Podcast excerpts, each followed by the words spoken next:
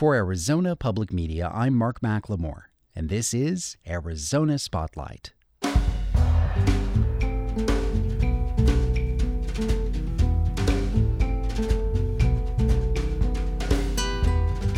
Coming up, does the Jewish community feel safe in Tucson? A traditional folk tale from China, retold in The Drum and the Story. And a conversation with Lisa Napoli about her book, Ray and Joan. Those stories are next on Arizona Spotlight.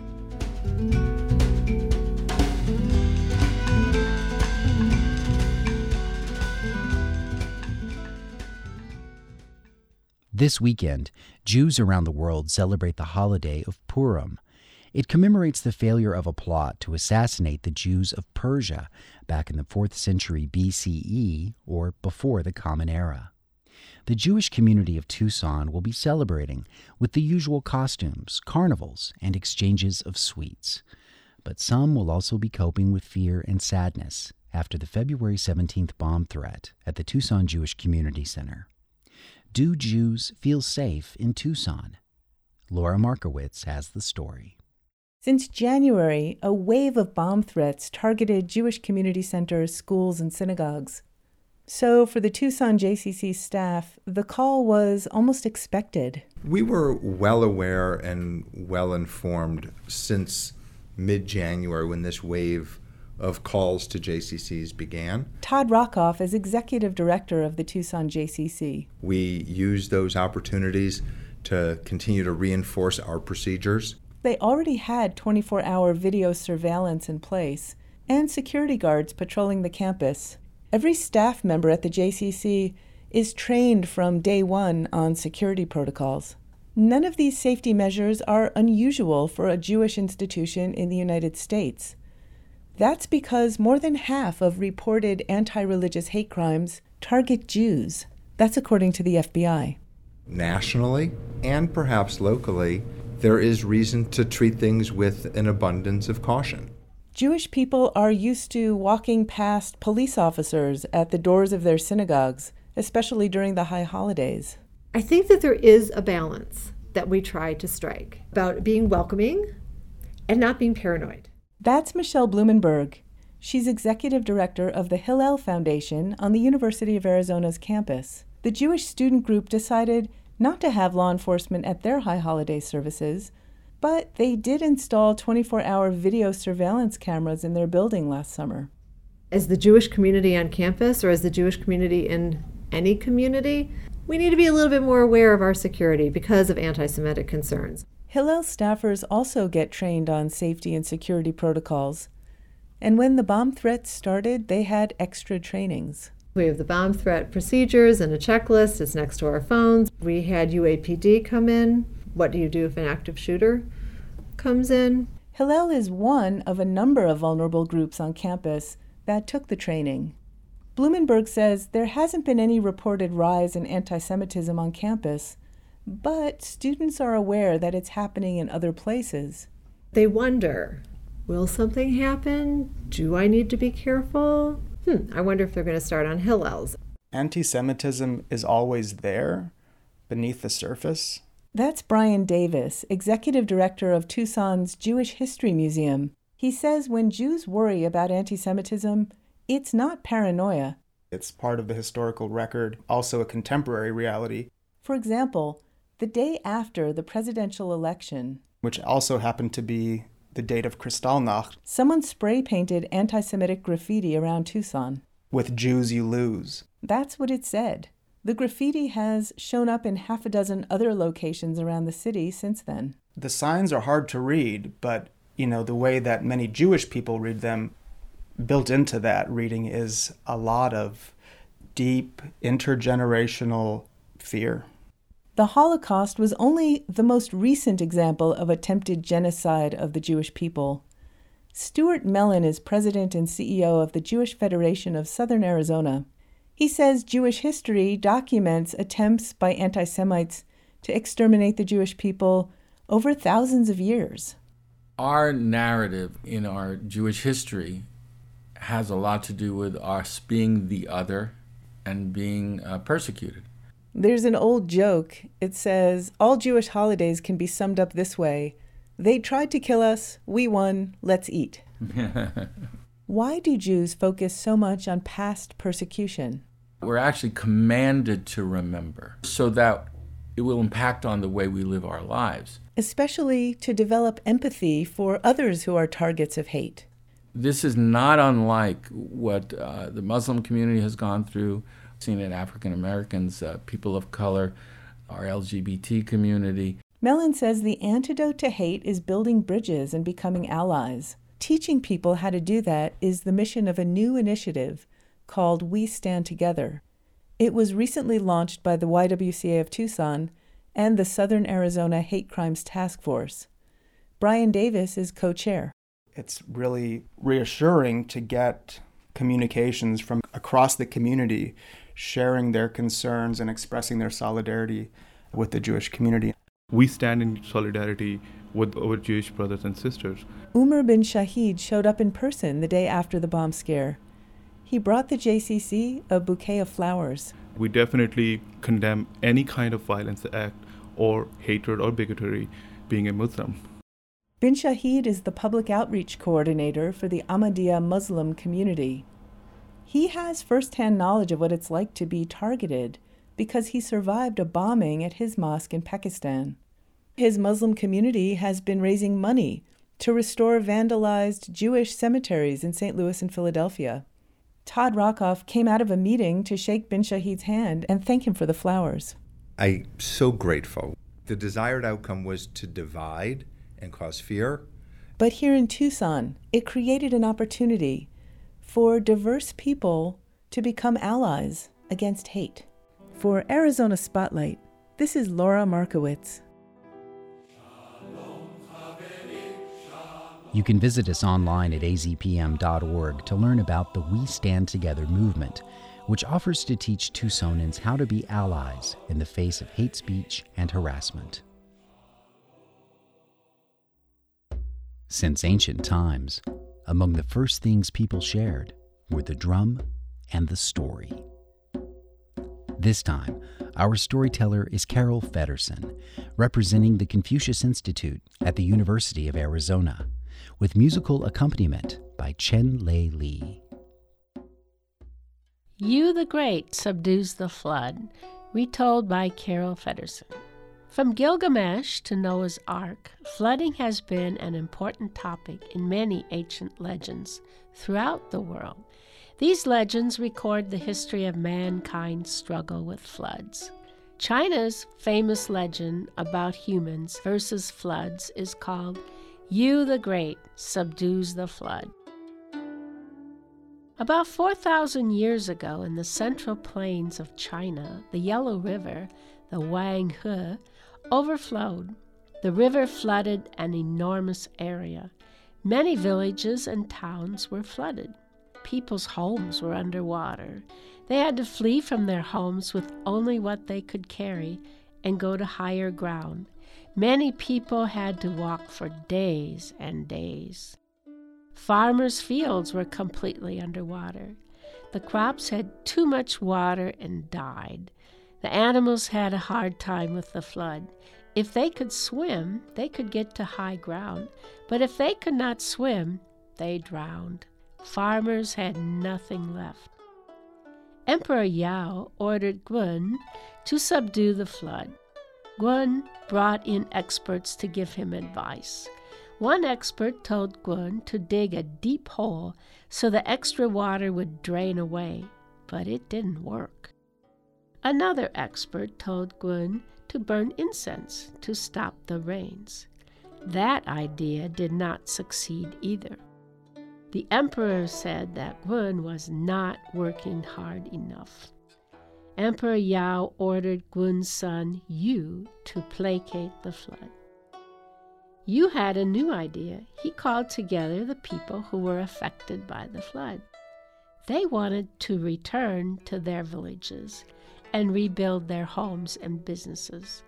The farmers wanted to return to their lands, plant crops, and raise animals. They inspected the river and discussed how it flowed and why it flooded. They discussed their findings and reasons with Yu, who listened to them and considered all of their findings and suggestions. Yu thought very hard and long about what he learned from the people. As a result, Yu considered a new method. His father blocked the flooded river by making the banks very high, but the water still overflowed. Yu thought that the water should not be blocked, but be led away in another direction. Because the river was wide and long, Yu studied the different landforms around the river. Using this method, he dredged the earth to create nine rivers. Yu focused on subduing the floods by channeling the extra water into nine new rivers. It took him a long time, 13 years in fact, he worked very hard, not stopping. Actually, he did not go home, even though he passed by it three times. The people were very happy. They honored Yu by nominating him to be emperor. They respectfully called him Yu the Great. While Yu was learning to subdue the flood, he learned many things about the landforms, customs of the people, and products of each area. He noticed the differences and set up laws specific to each region. He divided Huaxia into nine provinces, which explains why we call China Zhou Qiao. Zhou means the number nine. In order to subdue the flood, one needed wisdom. Yu was a fountain of wisdom.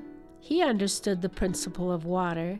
When it meets soft, it becomes gentle and when it meets hard, it becomes rigid. An important development made the people very happy. When the workers were digging the channels, they discovered underground water. They built wells, giving the people a dependable water source. From then on, China has dug wells. To this day, archaeological experts are looking for more artifacts that tell about Yu the Great subduing the flood. Carol Feddersen is a student of Chinese music at the Confucius Institute at the University of Arizona. One of her instructors, Chin Lei Li, played the guzheng. Next month, on The Drum and the Story, we'll hear another traditional tale from far away.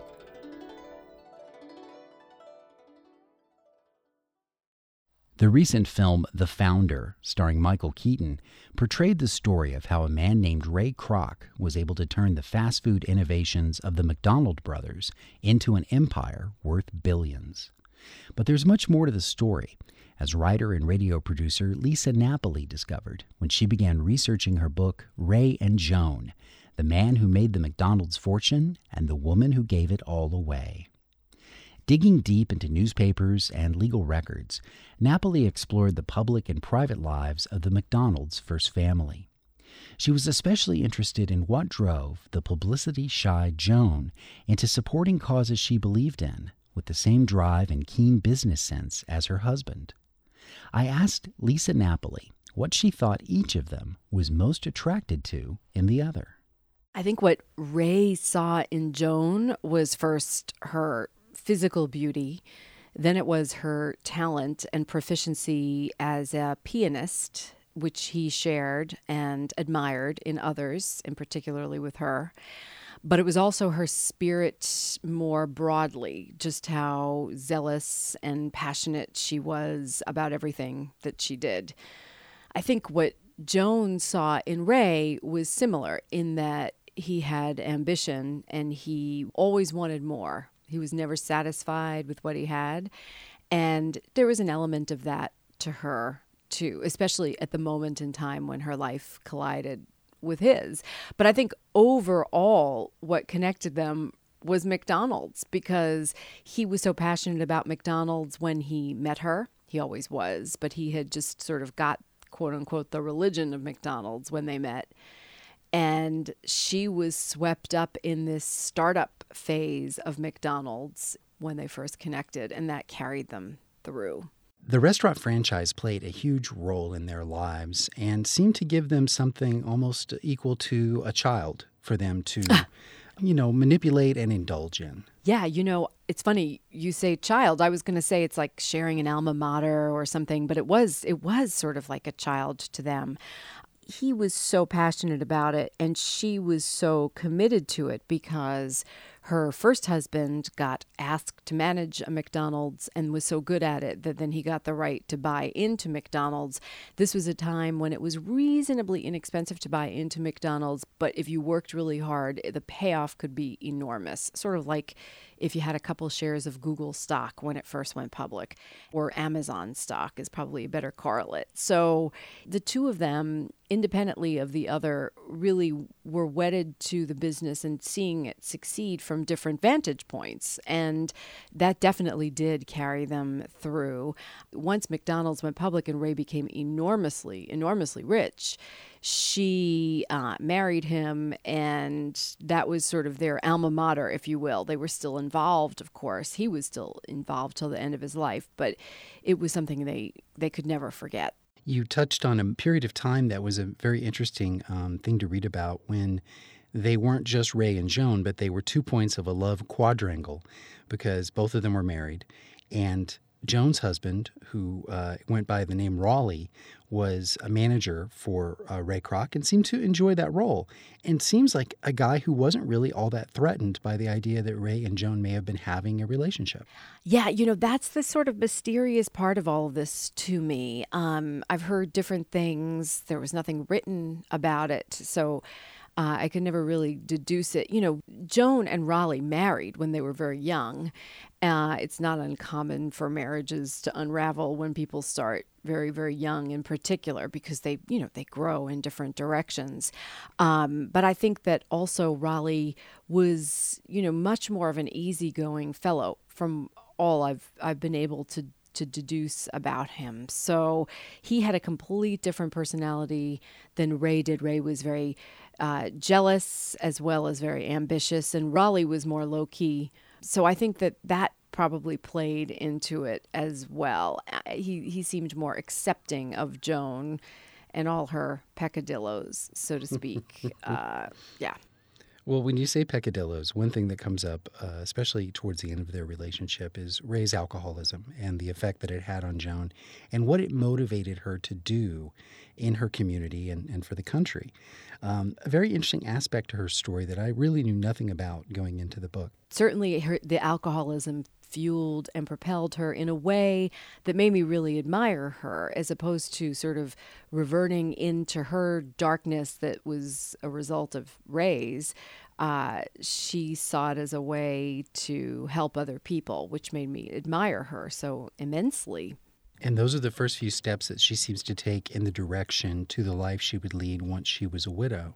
Sharing the money from Ray's McDonald's fortune with a lot of causes, including anti nuclear causes and uh, peace protests. Yes, it's so interesting. It definitely is true that her work with alcoholism education uh, sort of uh, ignited for her this recognition that she had this station in life that gave her a perch that allowed her to do something. And um, rather than just do it by writing checks, which would have been totally fine, she was much more involved and engaged. And when, after Ray's passing, she became engaged with the peace movement because of people she was running around with, she became so immersed in it that you know just writing a check wasn't enough. She she did write checks to Notre Dame to start a peace institute there to help fulfill the the dream she'd heard the president of the university uh, Father Ted Hesburgh say that he wanted to accomplish.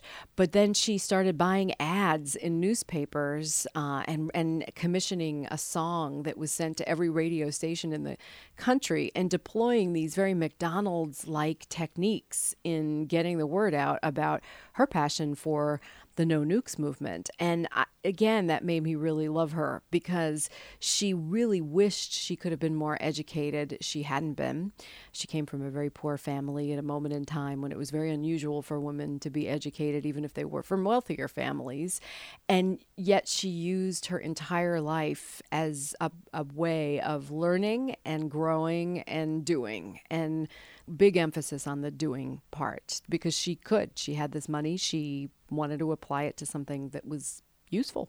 When Joan died in 2003, I remember hearing the news uh, come across the airwaves on NPR. And then, not too long afterwards, news of an unusually large gift, the largest in NPR's history, that came from the reading of her will. Tell us about that gift and some of the controversy that surrounded how that money may have been used. Well, it was uh, quite amazing when this gift was announced uh, because NPR was not expecting it. It had received a nice gift, a very generous gift from her a few years earlier, uh, but nothing on the order of the $225 million plus gift that this behest was, her posthumous behest. And um, it was controversial in the sense that uh, NPR just didn't know how to announce it, what to do with it. Um, organizations or people who are the recipients of such large uh, behests are often in this awkward position of wanting to announce it, needing to announce it, but also, oh my goodness, what if that's going to cut off a steady stream of donations from other people who've supported us. And it's made more complicated by the fact that people, when they listen to NPR, aren't really clear if we're um, how the, the, various complexities of the network. NPR, the network is different than Arizona Public Media, you know, the, all the different breakouts, the stations, and um, that's confusing for people when they give money to a station. And NPR, the network, not the individual stations, got this huge gift. And they had to be mindful of how that impacted donor giving to each individual station what they did decided to do was put half of the money into their endowment, meaning it's like a big bank account for a nonprofit organization that never gets touched, and the interest accrues, and it helps fund various uh, and sundry projects within the the network. And then the other part was put into operating capital, so it was used more immediately, uh, and so it was a hard gift, as was the gift that the Salvation Army got, that was 10 times larger, um, the close to $2 billion that the Salvation Army got. Both organizations were in awkward positions because they were so proud to have been entrusted with so much money from Mrs. Kroc, but it was also opening up big cans of worms. What were the main resources that you used to uncover this history? Wow, you know, everything from archives, not hers because she hadn't kept any, but archives that her brother in law kept for the Kroc Foundation, which gave way to Joan's Foundation.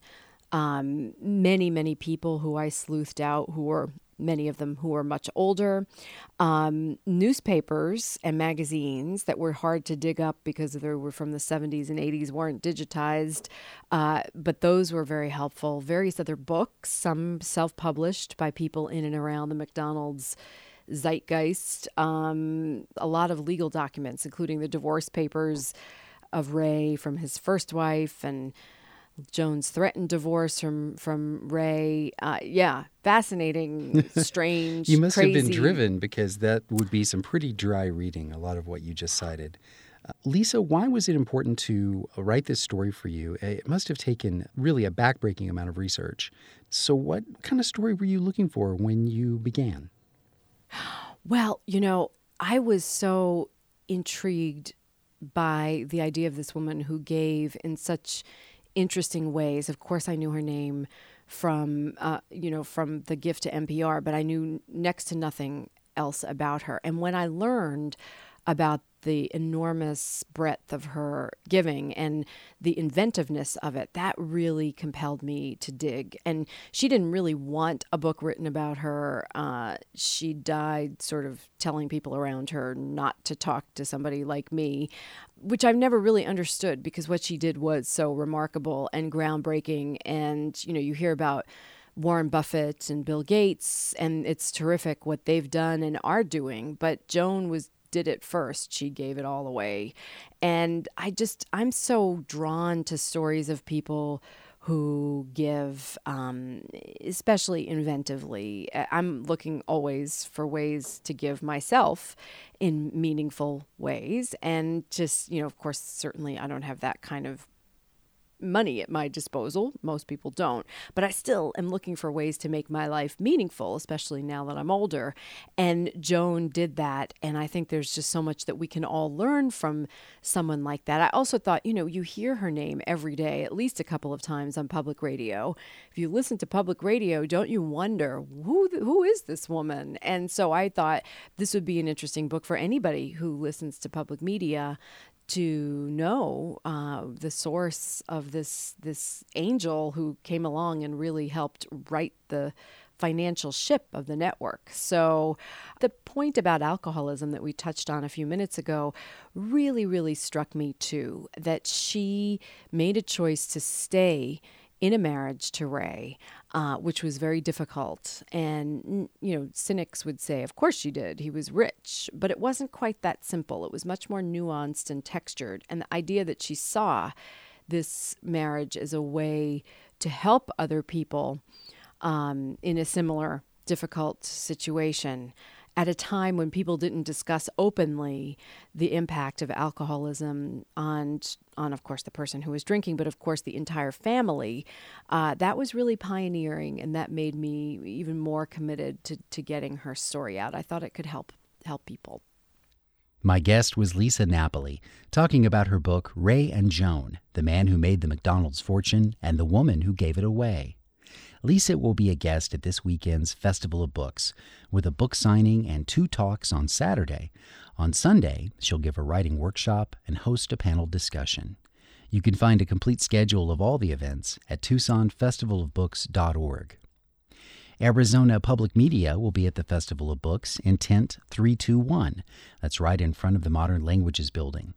We'll be offering behind the scenes tours of our studios and a chance to meet AZPM reporters and staff, including some favorite characters from PBS Kids. You can find the details at azpm.org. Thank you for listening to Arizona Spotlight. You can also find our podcasts on iTunes. This show originates from the AZPM radio studios. The music is by Calexico the production engineer is Jim Blackwood. Our executive producer is Peter Michaels. I'm producer and host Mark McLemore.